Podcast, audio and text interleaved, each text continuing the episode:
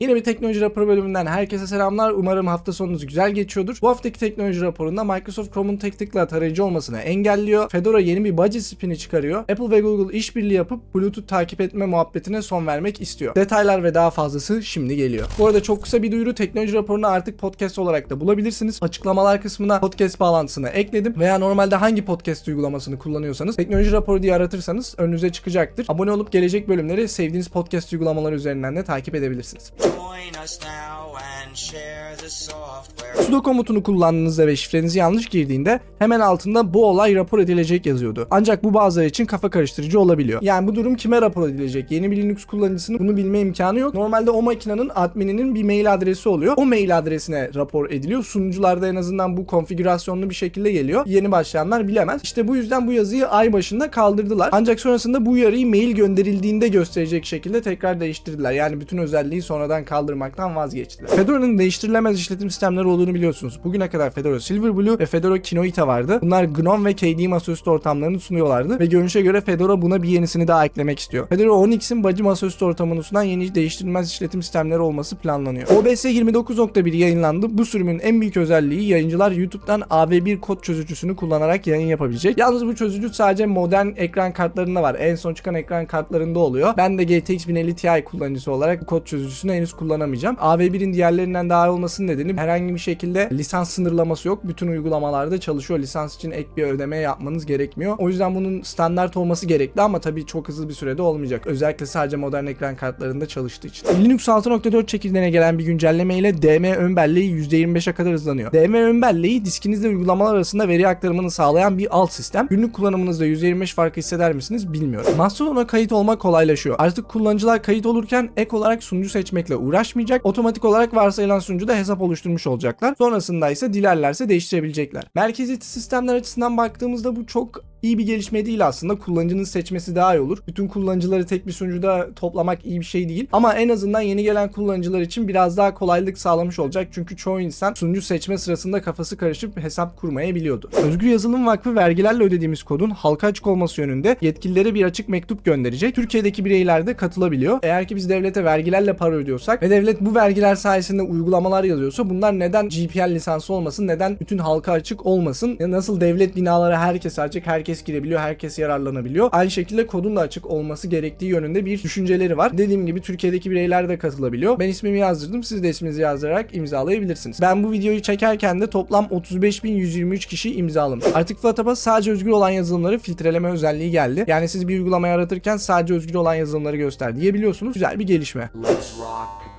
Yapılan bir araştırmaya göre yapay zekaların hastalara yazdığı mesajlar doktorların yazdığından daha empatik ve kaliteli geliyor. Tabii bu doktorlar artık gereksiz demek değil ama belki hastalarla iletişimde hala geliştirebileceğimiz noktalar vardır. IBM yapay zekanın yerini alabilecek işlerdeki insan alımlarını durdurma kararı aldı. CEO Arvind Krishna şu an IBM'deki insanların yaptıkları birçok işin önümüzdeki 5 yıl içerisinde %30'unu yapay zekanın yapacağını tahmin ediyor. Ki yapay zeka çıktığından beri sadece IBM etkilenmedi. Zaten Amerika'da şu an teknoloji şirketlerinde bir sürü kişi işten atılıyor. Meta, Google veya aklınıza gelecek birçok şirket zaten sürekli insanları işten atıyor. Ha, bu sadece yapay zeka ile alakalı değil ama bence bunun da etkisi var. Artı bazı şirketlerin de yapay zeka yüzünden hisse fiyatları düşmedi değil yani bu bunlar olan şeyler. Bakalım CEO'nun tahmini doğru çıkacak mı? Microsoft özel şirketlerin mahremiyetine önem verecek bir ChatGPT sunmayı planlıyor. Ancak fiyatı normalin 10 katında olabilir. Normal şartlar altında siz ChatGPT'den bir işlem yaptırdığınızda API üzerinden bile yaptırsanız 30 gün boyunca çıktılarınız ve girdileriniz ChatGPT'nin sunucularında saklanıyor. Tabi bunu birçok şirket istemiyor. Düşünün belki ChatGPT'ye çok hassas verilerle bir şey yaptıracaksınız. Şirketinizde kalması gereken verilerle bir şey yaptıracaksınız. Bunu yaparsanız direkt sırlarınızı OpenAI ile paylaşmış oluyorsunuz. Microsoft ise bunu çözmek istiyor ama tabii bunu yapmaları daha pahalı olacak. Bence bunun çözümü yapay zekanın ucuzlaşması ve donanımın ucuzlaşmasıyla daha rahat olacak. Böylece bu tarz sırları sadece kendi bilgisayarlarımızda tutabileceğiz. Yeni keşfettiğim bir yapay zeka projesi YouTube videolarını özetlemenizi sağlıyor. Kendi videolarımda da denedim. Gayet güzel çalışıyor. Ancak video 30 dakikadan uzunsa ücretli oluyor. Yine de birçok videoda kullanılabilir.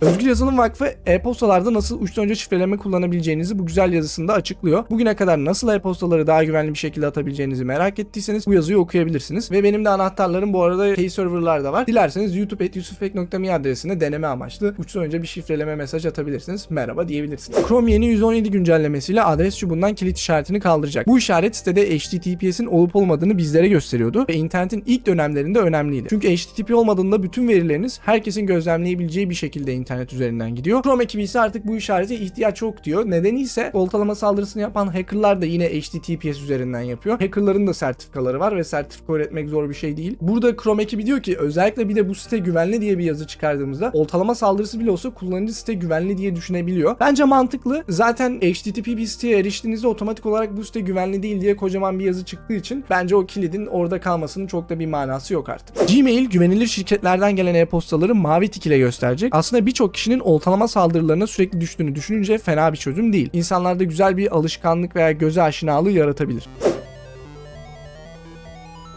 Bu hafta pek oyun haberimiz yok ama Linux kullanıcılar için güzel bir haber vereyim. Artık Dead by Daylight Linux'ta çalışıyor. Easy Anti-Cheat olayını çözmüşler. Damn, son, where'd you find this? Elon Musk Twitter'a üyelik sistemi getirdi. Tıpkı YouTube katıl gibi. Artık sevdiğiniz içerik üreticilerine Twitter üzerinden üye olup ek paylaşımlarına erişebileceksiniz. Intel uzun süredir işlemcilerine hep i ön eki vererek gidiyordu. Artık bu Core Ultra olarak değişecek. Neden böyle bir karar aldılar bilmiyorum. Aslında aşinalık daha iyi gibi geliyor. Yani insanlar hep i3, i5, i9 diye alışmışlardı bunlara. E neden değiştirmek istediklerini bilmiyorum. Ama nedense benim kulağıma da Core Ultra böyle çok güzel bir isimmiş gibi gelmiyor. Daha iyisini bulabilirlerdi belki. Apple ve Google el ele verip Bluetooth takip cihazlarıyla izinsiz bir şekilde insanların takip edilmesini önlemeye çalışıyor. Bunun için bir teknik dokümanı IETF'ye vermişler ve geri gelen bildirimler doğrultusunda ikili dokümanda geliştirmeler yapacak. Teknik dokümanı ben henüz incelemedim ama AirTag'ler Türkiye'de pek meşhur olmasa da yurt dışında aslında oldukça meşhurlar. İnsanlar sürekli kullanıyor cihazlarını falan takip etmek için. Bir de işte kötüye kullananlar var. İzinsiz takip muhabbeti yurt dışında popüler olmaya başladı. Microsoft ile Chrome kavga ediyor. Chrome'u tek tıkla varsayılan tarayıcı yapmanızı sağlayan özelliği Microsoft getirdiği bir güncellemeyle bozuyor. İşin daha da kötüsü Windows Enterprise kullanıcıları bu güncelleme yüzünden her Chrome açtıklarında bir de Windows ayarlar sayfası açılıyor ve bunun da neden sinir bozucu olduğunu anlayabilirsiniz. Chrome Enterprise sürümlerinde sırf bu olduğu için tek tıkla varsayılan tarayıcı yapma özelliğini tarayıcılarından kaldırdı. Buna benzer bir şey Firefox için de yapmıştı daha önceden Microsoft. İnsanların varsayılanlarına saygı göstermiyor. Görünüşe göre Microsoft Teams ve Outlook'tan tıkladığınız bağlantıların varsayılan olarak sadece Edge'de açılmasına karar verdi ve bu konu hakkında IT adminlerine haber gönderdi. Yalnız insanlar bu değişime de kızgın. Yani Microsoft yine siz Teams'den veya Outlook'tan bir bağlantıya tıklarsanız illa Edge'de açılacak diyor. Chrome veya Firefox varsayılan tarayıcınızsa açmanıza izin vermiyor. Yapma Microsoft. Gözünü seveyim yapma. İnsanların varsayılanlarına saygı duy. Sonuç olarak PC dediğimiz şeyin açılımı personal computer, kişisel bilgisayar. En azından varsayılanlara saygı duy. Ukrayna taretleri kontrol etmek için Steam Deck kullanmaya başladı. Açıkçası bu konu hakkında pek yorum yapamayacağım. Discord'da artık tag olayı bitiyor. Kendi kullanıcı adınızı seçebileceksiniz. Tag olayını zaten hiç sevmiyordum. Kullanıcı adı gelmesi daha mantıklı oldu. Eski kullanıcı adlarınız da güncellemeden sonra çalışmaya devam edecek. Bu haftaki teknoloji raporunun da sonuna geldik. Haberler ve benim yorumlarım hakkındaki düşüncelerinizi yine aşağıda beklerim. Mutlaka yazın. Aynı zamanda kaynak ve bülten bağlantısını da yine yorumlara sabitleyeceğim. Teknoloji raporu hoşunuza gidiyorsa videoyu beğenip arkadaşlarınızla paylaşmayı unutmayın. Özellikle teknolojiyle ilgilenen arkadaşlarınız varsa videoyu ve kanalı paylaşırsanız çok sevinirim. Yeni gelen içeriklerden de haberdar olmak için kanala abone olup çana basabilirsiniz. Ve teknoloji raporunu bitirmeden yanında gördüğünüz katıl üyelerime de teşekkürlerimi sunmak istiyorum. HXV Devrim 6. Prototürk, Eren Seyfi, İsmail Sarıkaya, Kuayt Umut, Alpacim, Potemkin, Furkan Karataş, Murat Çabuk, Mayfrek, Taner Gergül, İyomar, Süperkenal, Emre Salih, Kerem Utku ve yanında gördüğünüz yer bütün isimlere destekleri için teşekkür ediyorum. Aynı zamanda YouTube platformu dışından destek olan maddi destekçilerimize de teşekkürler. Siz de yaptığım işi seviyorsanız ve kanala maddi destekte bulunmak istiyorsanız yusufbek.me yan çizgi destek adresine gidebilirsiniz. Bir sonraki videoda görüşmek üzere. Kendinize iyi bakın.